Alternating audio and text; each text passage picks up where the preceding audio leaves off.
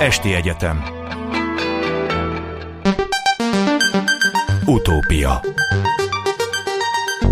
Elképzelések a jövőről. Najman Gábor műsora a mesterséges intelligenciás gépi tanulás témájában szervezett egyik legnagyobb európai nyári iskola, az Eastern European Machine Learning Summer School július 7 és 15-e között került megrendezésre Budapesten, és aminek főszervezőjét Orbán Gergely agykutatót üdvözlöm az utópiában. Jó napot kívánok! Szép jó napot kívánok önnek is, és a hallgatóknak is. Ezekben a covidos időkben milyen volt a nyári iskola? Gondolom kizárólag virtuális volt.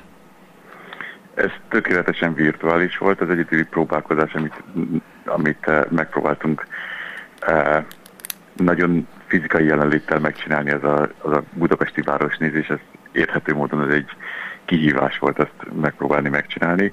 De igen, maga az iskola az egy, az egy virtuális esemény volt, és eh, ez tette lehetővé azt, hogy, hogy ez ekkora legyen ez a konferencia, tehát 450 diák tudjon eljönni rá a világ minden tájékáról és ennek ellenére a, a saját sikerünknek azt tudjuk be, hogy, hogy olyan visszajelzéseket kaptunk, hogy volt olyan diák, aki azt mondta, hogy, hogy néha is következett arról, hogy ez virtuális térben zajlott, mert olyan intenzíve sikerült a kommunikációt fejleszteni. És hogy csinálták meg ezt a virtuális városnézést? Valaki beült a kocsiba egy kamerával, és csatlakozott hozzá 400 valahány jelentkező? Nem, nem ezt a formát választottuk. Azt a formát választottuk, hogy eh, a város különböző helyszíneiről bejelentkeztünk. Eh, hát nem végtelen sokan, pontosan ketten, és eh, az adott pontokról az, ami látható, azt, azt megpróbáltuk legjobb formájában megvillantani a hallgatóknak és nézőknek. Tehát az, azt hiszem, hogy nagyjából inkább ilyen 150 ember volt, aki követhette, és, és a Tabámból és a Rusz Forum cukrászdából történt a bejelentkezés. Akkor ez nagy élmény lehetett, hogy, de hát a Ruszfon cukrászdának a krémeseit azt nem kóstolhatták meg itt természetesen. Pedig, próbáltuk pedig az világhírű. Minden, próbáltuk minden inkább plastikusá tenni az élményt. E, igen, tehát a, a két oldalról villantottuk meg a, a város erényeit, egyrészt a látható és másrésztről az ehető dolgok felől.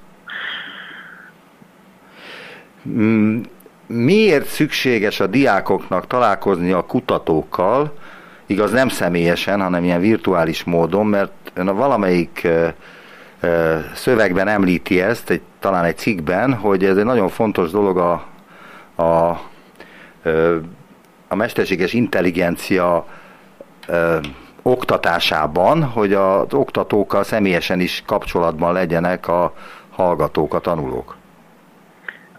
Hát két oldalról közelíteni meg ezt a kérdést. Egyrészt az van, hogy, eh, hogy amikor valaki a karrierjét kezdi a tudományban, akkor mindenképpen szüksége van arra a kapcsolati hálóra, ami, ami megalapozza az ő helyét egy, egy, eh, egy eh, nagyobb közösségben, és általában a, a, ez a, a covidos lockdown, ez, ez, ezeket a, a fiatal kutatókat érintette a leghátrányosabban, amiatt, hogy azok a, a természetes megközelítési módok, ahogy az ember tudott integrálódni ebbe a közösségbe, az, az hát letört, mert nem, nem lehetett találkozni az emberekkel, nem tudta megmutatni a saját kiválóságát, a saját izgalmas dolgait a, a közösség képviselőinek.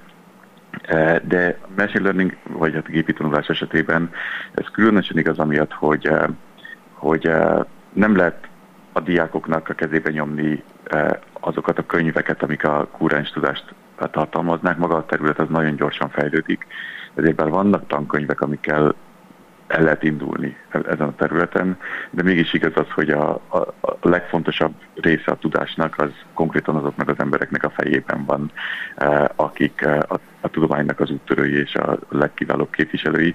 Ezért, ezért a, ténylegesen ahhoz, hogy valaki alaposan megismeri a területet, ahhoz, ahhoz elkerülhetetlen, hogy, hogy ezekkel az emberekkel, ha máshogy nem, akkor virtuálisan is találkozhasson, és fel tudja tenni nekik a kérdéseit, amik égetik a, az elméjét. Egy hetes iskoláról van szó, ugye?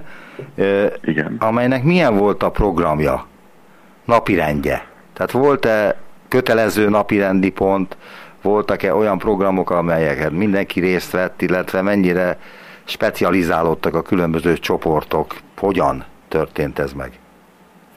Hát a, az iskola rendszere az, az úgy néz ki, hogy, hogy egy viszonylag liberálisan közelítünk a, a, a dolgokhoz. Mi próbálunk elég izgalmas dolgokat teremteni ahhoz, hogy a diákok jöjjenek, tehát nincsen névsorolvasás vagy jelenléti... Nem, nem, nem erre voltam kíváncsi, arra, hogy ha én jelentkeztem volna ebbe a nyári iskolába, és életkorban minden megfelelő lettem volna, akkor mit kaptam volna? Tehát, hogy e, specializálódni hogyan és mikor lehetett, illetve különböző csoportokhoz kapcsolódni hogyan lehetett, vagy hogyan történt ez meg? Voltak, voltak standard előadások, amik, amik nagyjából e, egy óránál hosszabb előadások voltak ezektől a kiváló képviselőktől.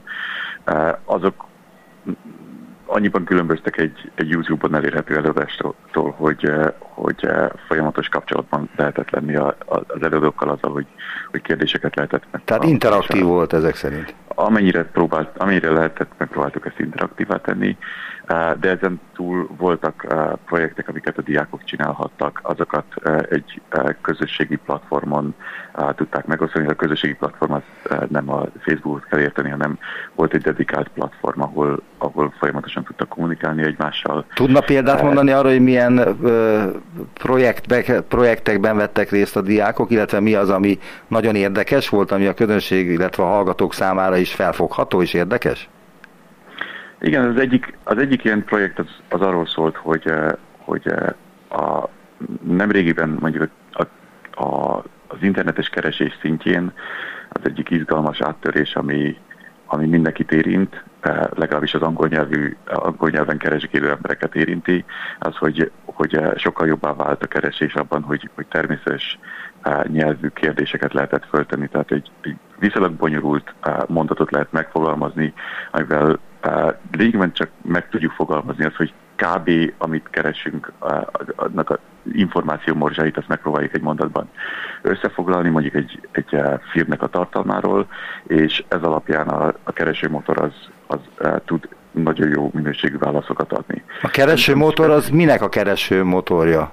Nem hát a Google-é gondolom. Egy, egy, egy Google-ra érdemes gondolni. Tehát, hogyha, hogyha Google motor, a, vagy olyan, mint egy Google motor? Ez maga a Google motor, és, és mellett volna, van nyilván másik is.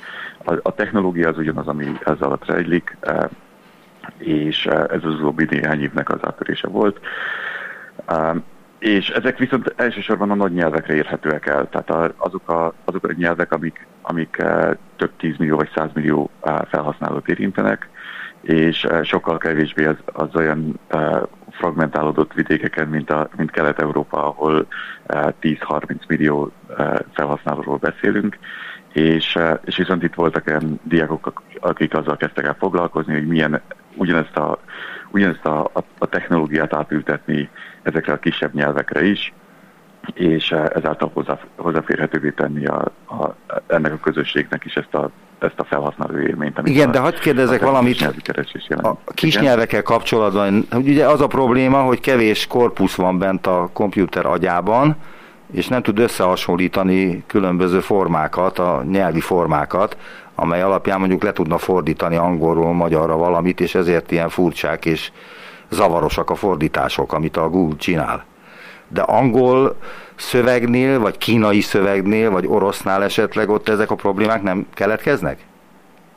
Hát nyilván a, tehát a, a, azok az eszközök, amik, amik vannak, ezek a, amikről úgy mondhatjuk, hogy ilyen négy tanuló rendszerek, ezek annál jobban működnek, minél nagyobb adathalmaz áll rendelkezésre, ez a korpusz mérete, ami, amire ön is utalt, és, és nyilván a kis, kis felhasználó közösség az kisebb méretű uh, ilyen korpuszokat is jelent. Hát sokkal lassabban töltődik fel mondjuk magyar szöveggel egy adott komputernek az adatbázisa, mint angol szöveggel, vagy más kínai szöveggel. Nyilván ez egy, ez egy alapvető probléma, de, de nem szabad elfeledkezni arról sem, hogy, hogy ugyanígy problémát jelent az, hogy, hogy milyen fajta um, gépi tanulásos eszközt használunk mögötte, és uh, az, hogy, hogy egy ilyet eszközt, ezt egyáltalán implementálni tudunk, az, egy, az is önmagában egy áttörés.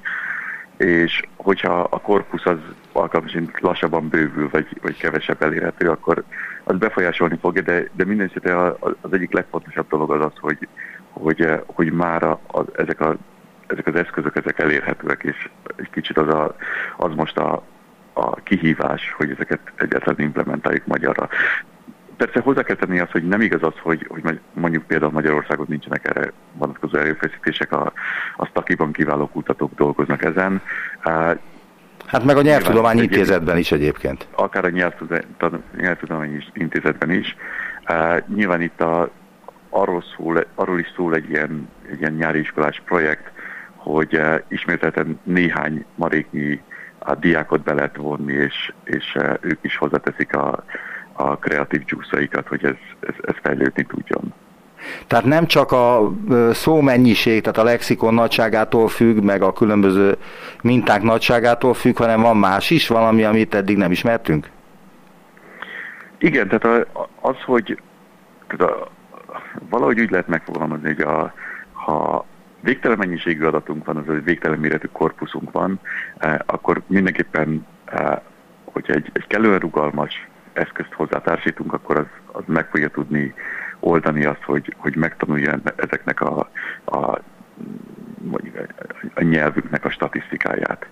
És eh, ehhez képest a, a, a technológia, amit hozzá lehet tenni, az, az, az arról szól, hogy egy olyan eszközt teszünk mögé, ami, ami rugalmas marad, de akkor kevesebb adatot igényel ahhoz, hogy, eh, hogy, hogy megtaláljuk ezeket a, ezeket a szabályosságokat, amik, amik irányítják azt, hogy, hogy hogyan tudunk értelmezni kérdéseket, és erre milyen fajta válaszokat kell eh, adnunk. Tehát mindenképpen ez a, ez a kapocs az, az adat és a, és a megoldás között az az, hogy milyen fajta technológia az, amit, amit mögé vizionálunk.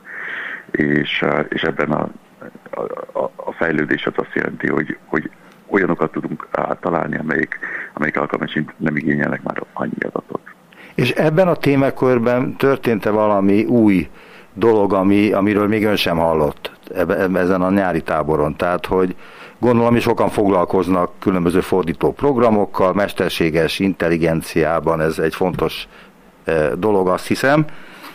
De történt-e valami olyan bemutatás, vagy olyan ötlet, látott-e, vagy hallott-e olyan ötletről, ami ezt a eh, technológiát meggyorsítja, és kvázi a, a magyar nyelv is föl tud zárkozni az angol mellé. Igen, a, kérdés az, az, az kiváló. Um, alapvetően nem, nem a szakértője vagyok a, a, a mesterséges nyelvnek, tehát vannak itthon nálam sokkal-sokkal-sokkal jobban hozzáértőek, úgyhogy nekem a, az újszülöttként e, minden vicc új paradigma volt az, ami, ami a jellemző volt, tehát én, én próbáltam tanulni erről.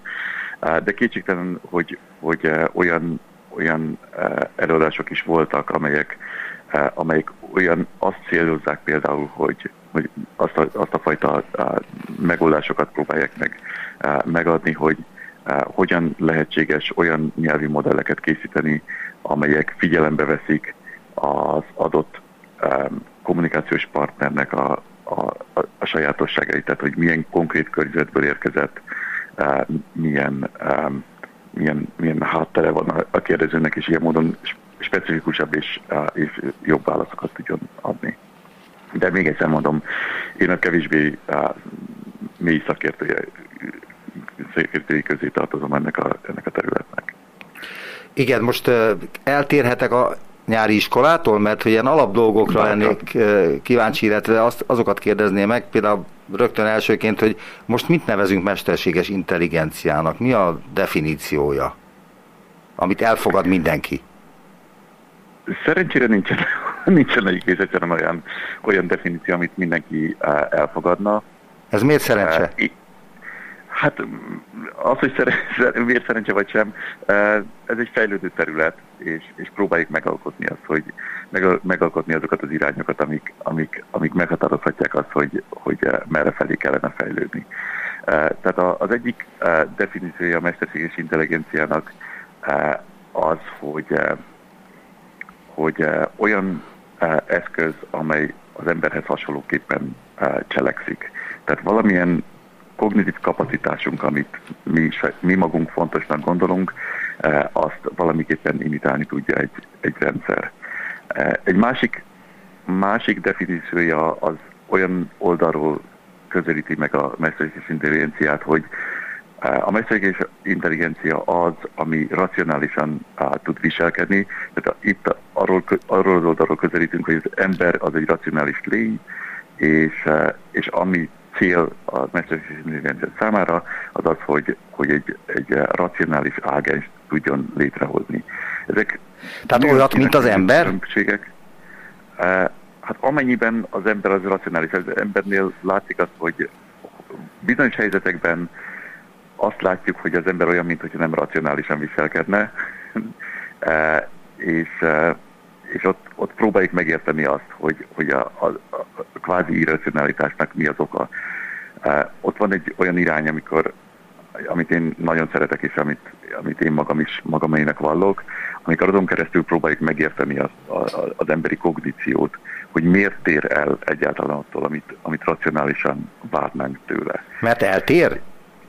eltér számos esetben. Miért, mit várnánk tőle? Tehát, hogy azért kérdezek rá, mert hogy ezekről gondolom, hogy nem nagyon tudunk semmit se. Tehát, hogy mit várnánk el az agytól, és mi az az eltérés, ami furcsának tűnik egy kutató számára? Igazából nagyon könnyű ilyen, ilyen példákat felhozni, mert, mert minden alkalommal, amikor, amikor meglepődünk azon, hogy, hogy valamilyen helyzetben mennyire rosszul teljesítünk, azt arra lehet egy hibaként tekinteni, Mondjuk azt, hogy, hogy miért felejtünk, miért van az, hogy, hogy a mostani beszélgetésből csak bizonyos részletek fognak fennmaradni önben vagy bennem is egy óra múlva, egy hét múlva, vagy egy hónap múlva. Ezekre vannak válaszok, ezekre a kérdésekre? Most pontosan egy olyan kérdésről beszélünk, ami engem végtelenül izgat, és, és a kutatásaink ebben az irányban is zajlanak és haladnak előre.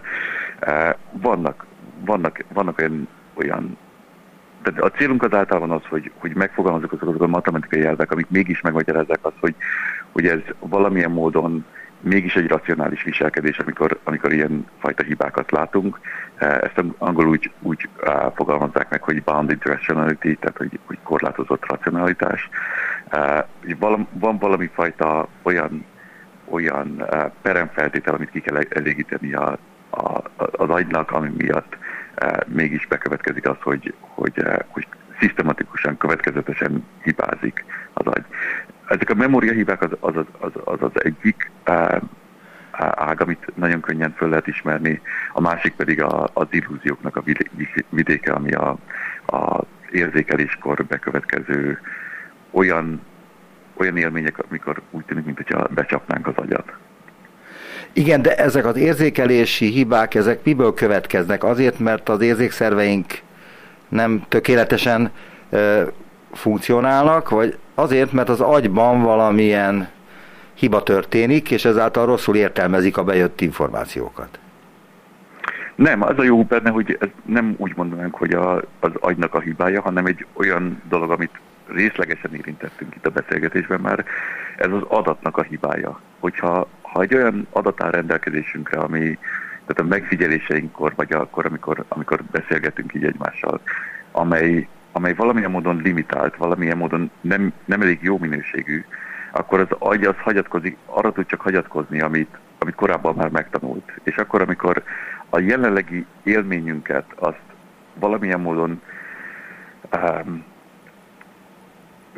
integrálja a kor, korábbi élményeinkkel, abból jön létre az, a hiba. Hogy, eh, hogy, hogy valamilyen módon hibaként Aha. éljük meg azt, amit, amit látunk. Tudná el egy az, konkrét példát mondani, hogy plastikusabban lehessen érzékeltetni, miről van szó? Abszolút. Tehát azt hiszem, hogy legegyszerűbb arra hivatkozni, hogyha ha egy templom mennyezetén látunk egy, egy barokk festményt, és ott azt látjuk, hogy, hogy, hogy, hogy, hogy fölnézünk, az látszik, mint hogyha így a, a kép mélységében megnyílnának a, a mennyek.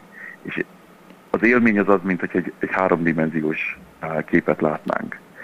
E, akkor valójában az agyunkat azzal már önmagában becsaptuk, hiszen, hiszen racionálisan pontosan tudjuk azt, hogy ez egy kétdimenziós kép, amit látunk, és mégis háromdimenziósként éljük meg. De számos másik ilyen... ilyen Várjunk csak, hogy az, az agyunk az... kevésbé átható kép is van, amit lehetne vizsgálni, bocsánat, visszaadom a szót már. Nem, csak Igen, azt kérdezem, bele akarok kérdezni, mert amikor nem értek valamit, akkor megpróbálok belekérdezni, hogy hát ha megértem. Az se biztos, hogy megértem, de hát ha.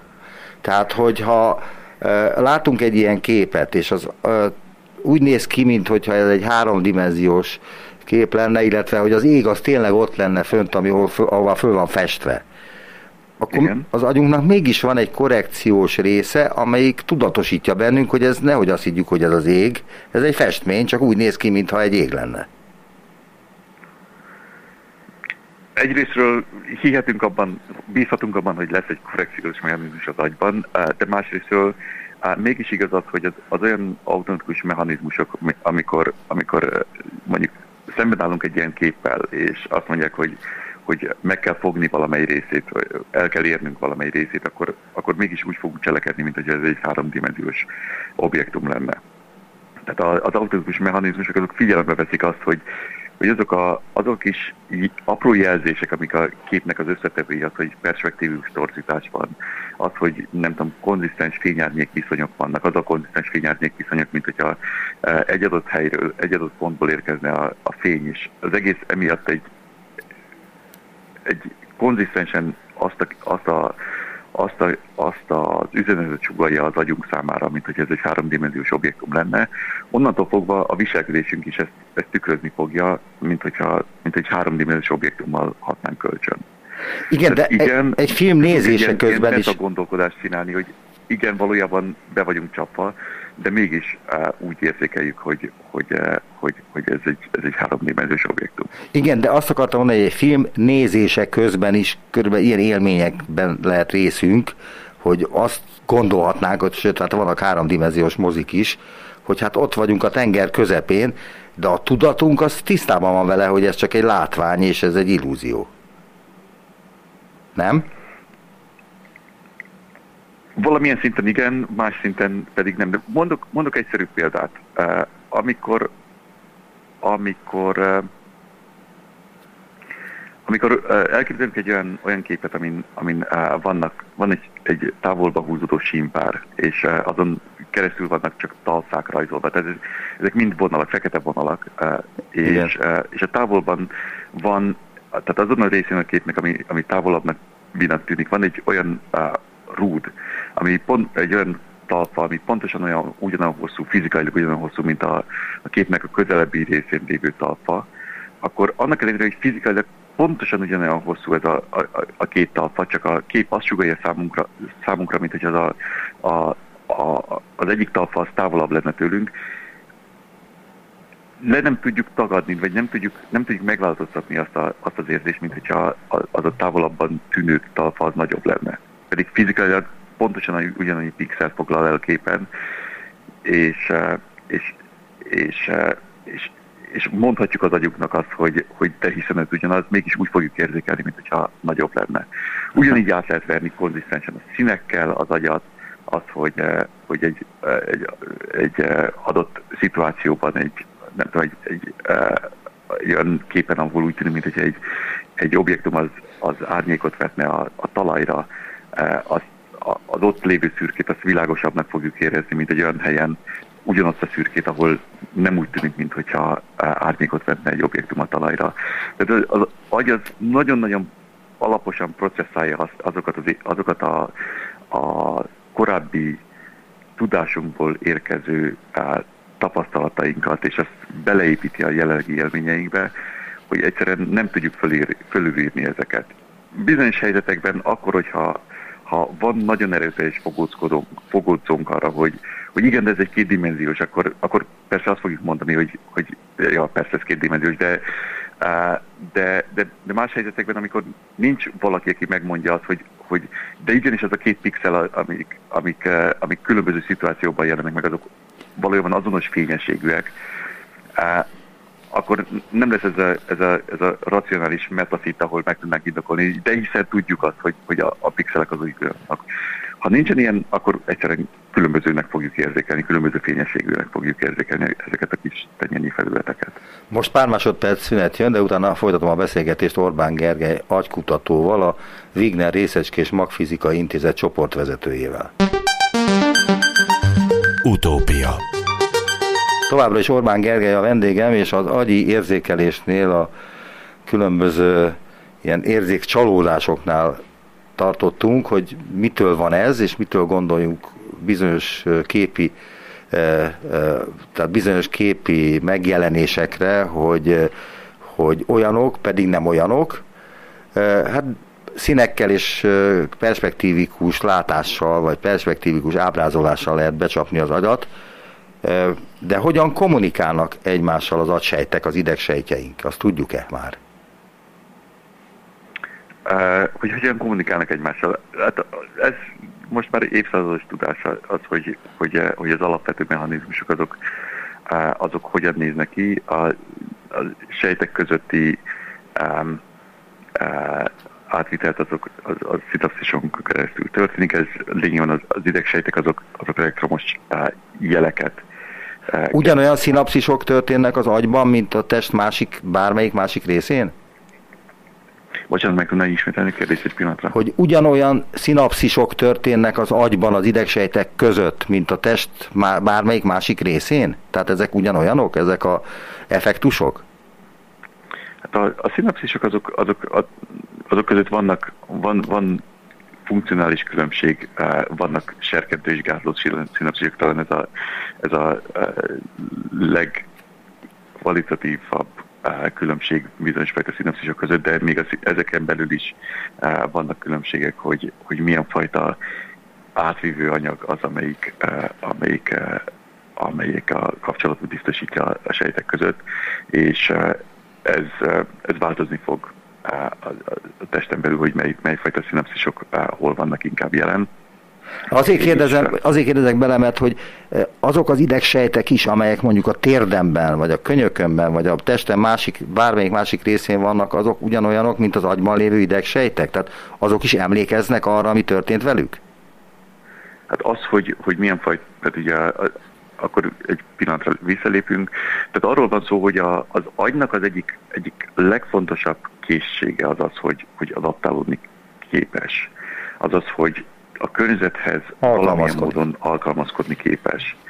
És, és ez a készsége az, amit, amit mi meg akarunk, meg akarunk érteni a agykutatásban. A központi idegrendszer ennek, a, ennek az alkalmazkodó képességnek a, a, a, a csúcsa, és ott vannak olyan, olyan struktúrák, amelyek képesek, képesé teszik az embert arra, hogy, hogy visszatérjünk egy pillanatra a mesterséges intelligenciához, hogy képes legyen arra, hogy olyan teljesítményt nyújtson, ami a mesterséges intelligencia számára is még kihívást jelent. Tehát az, hogy, hogy újabb és újabb feladatokat tudjunk megoldani, az ugyanazzal a, az architektúrával, ami, ami 20, 30, 40, 50, 60 éve rendelkezésünkre áll. Tehát ilyen módon mindig képes legyen új dolgokat integrálni, anélkül, hogy mondjuk a, a régi, régi tapasztalatainkat és a régi készségeinket azt, azt felülírnánk. És a periférián ott is az, az idegrendszer az működik, természetesen, de nem az az a része az idegrendszernek, ami igazából ezekért a, az, az igazán izgalmas eh, adaptív folyamatokért eh, felelnének.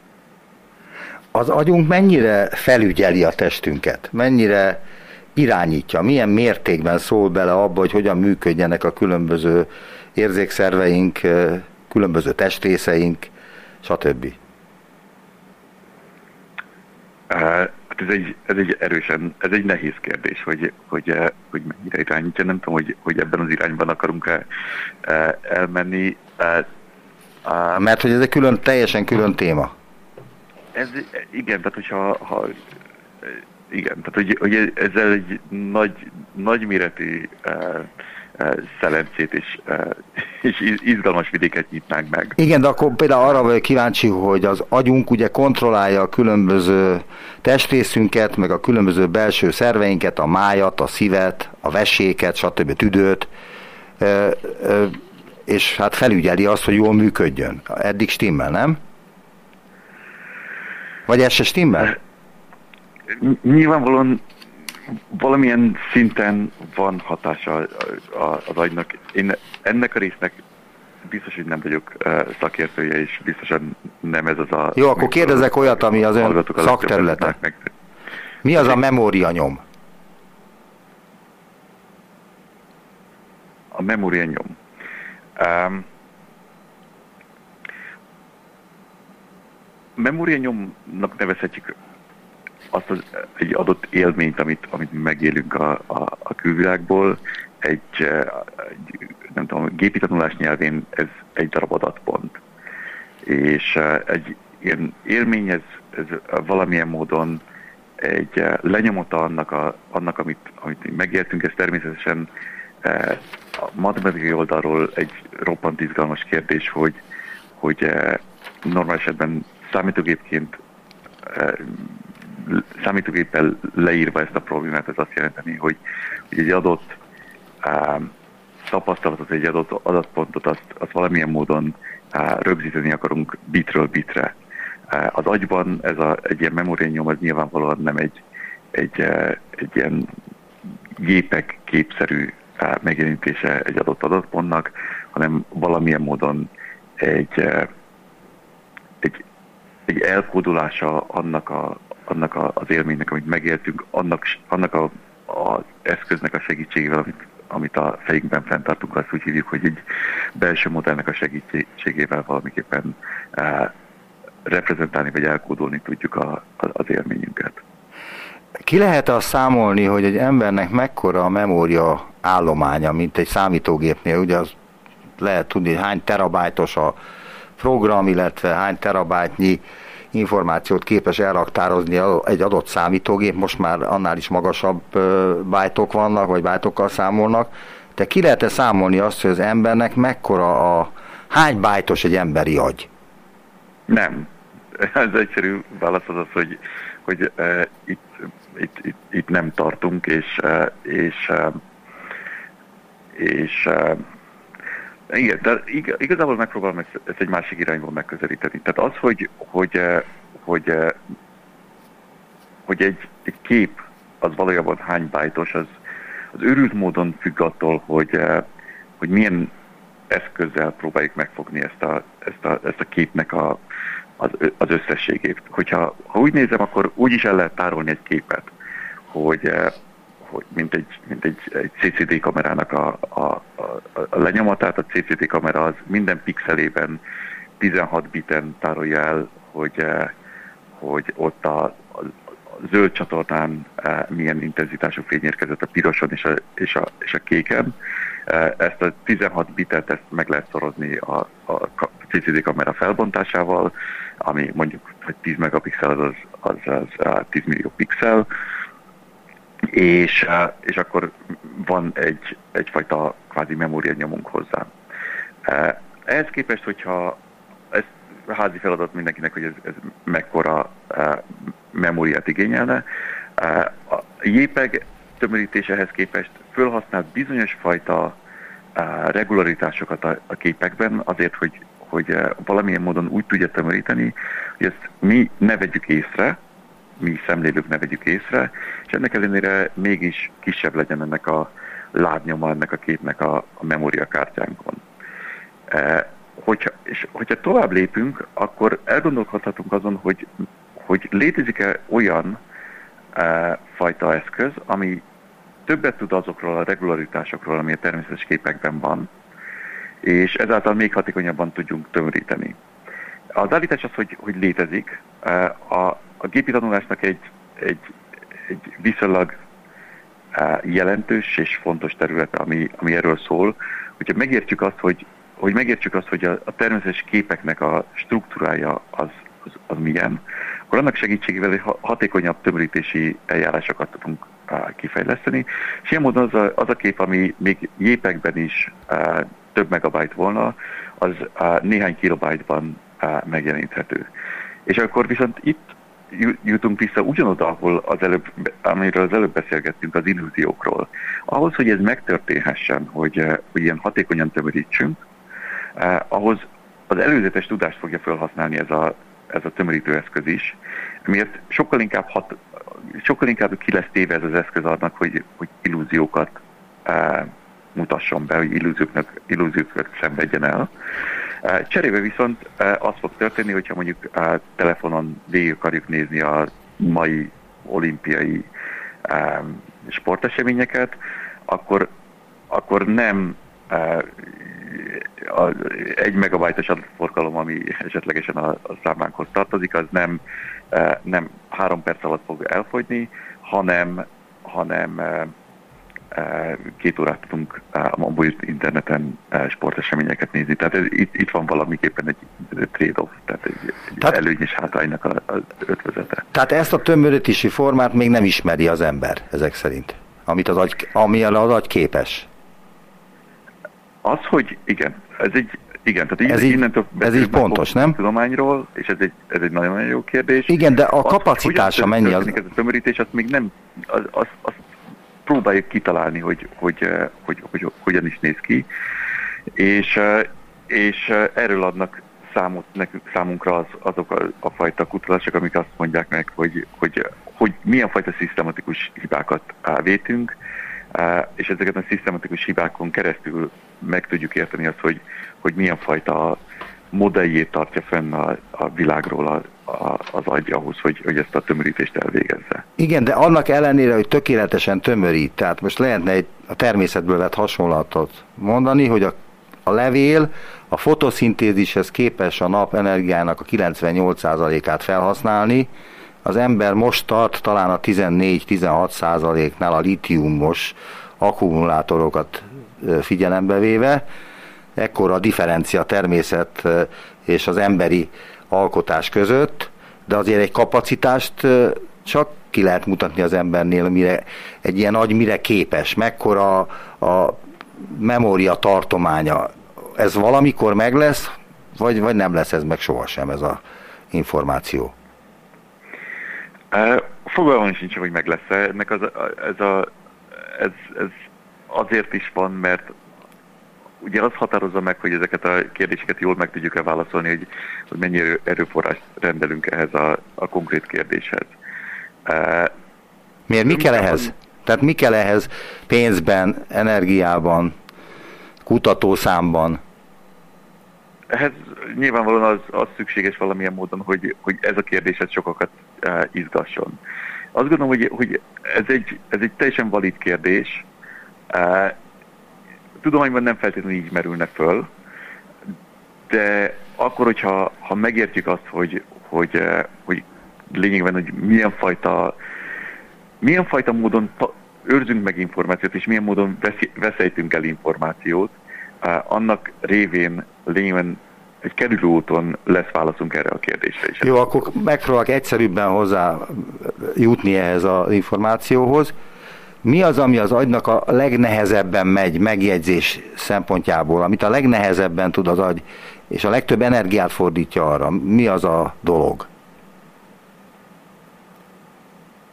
Fogalmam sincsen. Nem, tudom, nem, nem tudnék kiemelni egy, egy ilyen, uh, ilyen, ilyen konkrét uh, dolgot, ami, ami, ami, ami, ami örülten nehéz, és amin... Aha. Mi, mi romlik el elsőként az agyban? A látásunk? Tehát idővel, korosodással?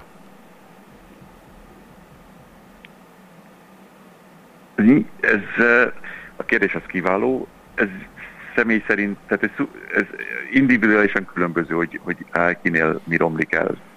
Nyilván, Mert ugye a memóriával kapcsolatban merül vannak, fel ez. A memóriával kapcsolatban ez egy, ez egy kifejezetten izgalmas kérdés, hogy, hogy valójában az idősödő agy az miképpen alakítja át a stratégiáit abban, hogy, hogy hogyan jegyez meg dolgokat, és miket jegyez meg. Ebben ez egy olyan dolog, ami, ami jól mérhető, és, és ennek van egy olyan szegmense ennek, a, ennek az átalakulásnak, ami, amit úgy lehet megfogalmazni, hogy, hogy kvázi az optimális, optimális működésből fakadóan is szükségszerű, hogy legyen egy ilyen átalakulás. Akkor, hogyha mondjuk egy, egy tapasztaltabb agynak á, jobbfajta kvázi modellje van arról, hogy a világ az hogyan működik, akkor az indokolhatja azt, hogy, hogy á, kevesebb specifikus élményt á, fog elraktározni. Tehát ez egy olyasfajta folyamat, amire, amire így utaltam, ami, ami természetes, ami racionális, ami optimális á, működés mellett indokolja az, hogy másképpen tárol el információt egy idősödő agy, mint egy, mint egy egészséges agy. De aztán van, vannak olyan esetek, ami, ami konkrétan egy betegségből adódik, és ott meg, ott meg nem beszélhetünk arról, hogy, hogy bármiféle optimalitási elvet á, mögé Ez a Parkinson, meg az Alzheimer, meg ilyen hozzá igaz, kapcsolódó igen. betegségek. Ilyen, esetekben uh, valamilyen uh, egészen alacsony szintű uh, hiba is bekövetkezhet az agyban, amikor uh, valamilyen molekuláris szinten olyan, olyan dolog uh, romlik el, aminek nem kéne.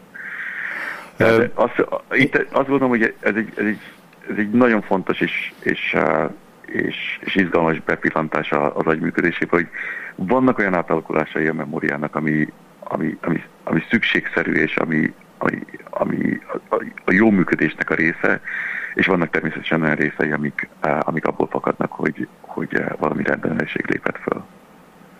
Miért van az, és ezt az emberek nem nagyon értik, én sem persze, de én nem vagyok kutató, de valószínű, hogy legalábbis remélem tudja, hogy miért van az, hogy tudjuk, hogy a cetteknek nagyobb az agyuk, mint az emberé, a testmérethez viszonyítva is.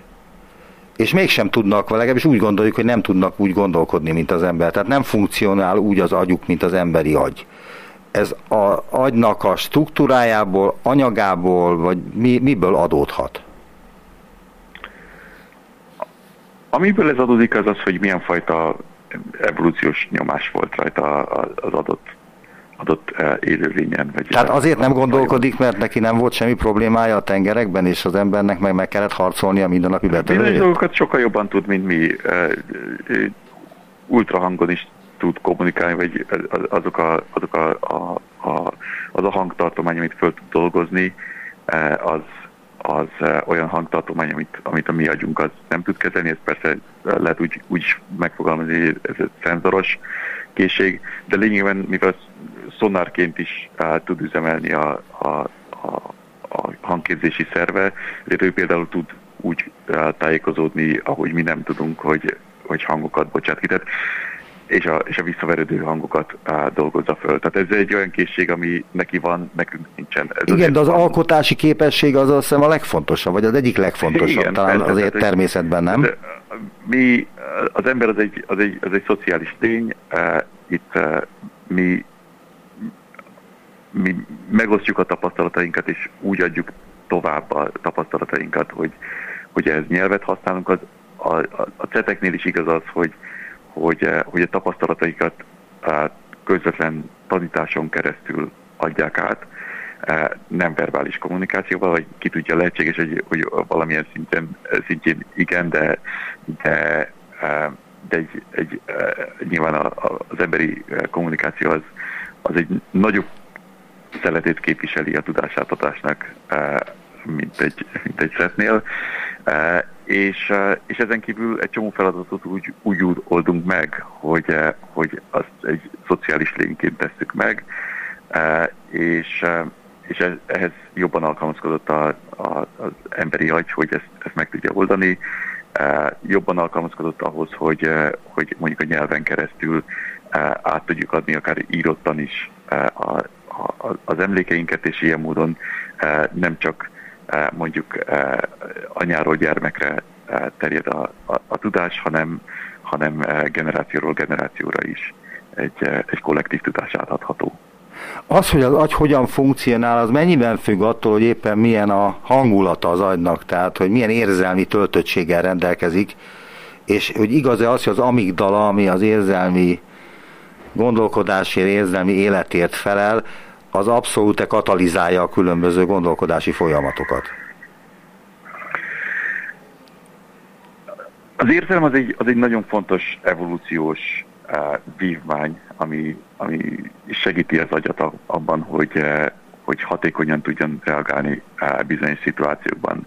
Az érzelmek azok, azok uh, segítenek abban, hogy, hogy az olyan szituációkban mondjuk, ami, ami az életet veszélyezteti, akkor egy, egy termi- teljesen másfajta kvázi költségfüggőnyel dolgozzon az ember, és akkor és olyan helyzetekben e, pusztán annak legyen legyen értéke, hogy, hogy túléljük az adott szituációt, és kevésbé fogjuk megfontolni azt, hogy, hogy az adott cselekvéssort azt, azt milyen, milyen energiahatékonysággal tudjuk véghez vinni. Ugye normál esetben, hogyha nem egy, nem egy stressz helyzetben történik a, a döntés, akkor, akkor arra is tudunk optimalizálni, hogy, hogy egy, egy adott akciót azt azt hatékonyan is vigyük végbe, de egy stressz helyzetben ez, egy, ez kevésbé értékes eh, komponense a, a, a döntésünknek. Vagy épp az ellenkezője történik. A különböző, például az olimpián lehet látni, ha valaki egy ilyen helyzetbe kerül, lehet, hogy sokkal jobban tud teljesíteni, mint egyébként. Igen, tehát az, hogy, hogy, hogy egy ilyen szituációban legyen gyakorlatunk, hogy, hogy hogyan, hogyan hozzuk meg a döntéseinket, az nyilván egy, egy, egy olimpián ez egy, ez egy őrült fontos része a, a tudásnak. Igen, tehát az érzelmek azok, azok, azok masszívan befolyásolják, és, és az, hogy, hogy, hogy ez mi hogyan járul hozzá, a, mondjuk az amigdala az, az hogyan járul hozzá, arról, arról több évtizedes tudásunk van, az, hogy, hogy ezt matematikailag hogyan lehet megfogni, arról arról csak az utóbbi években, évtizekben uh, kezdünk jobban többet tudni. Ebben kiváló magyar szakemberek is vannak, akik, akik részt vennek például a um, mindjárt mondom, itt most le fogok lassulni, nem, ezt most nem fogom tudni pillanatról generálni. Mindenesetre vannak kiváló magyar kutatók is, akik, akik ebben a, ebben a tudományterületben nagyokat alkottak. Orbán Gergely agykutató, a Wigner Részecske és Magfizikai Kutatóintézet csoportvezetője volt az utópiában. Nagyon szépen köszönöm a beszélgetést, viszont hallásra. Köszönöm a lehetőséget, viszont hallásra.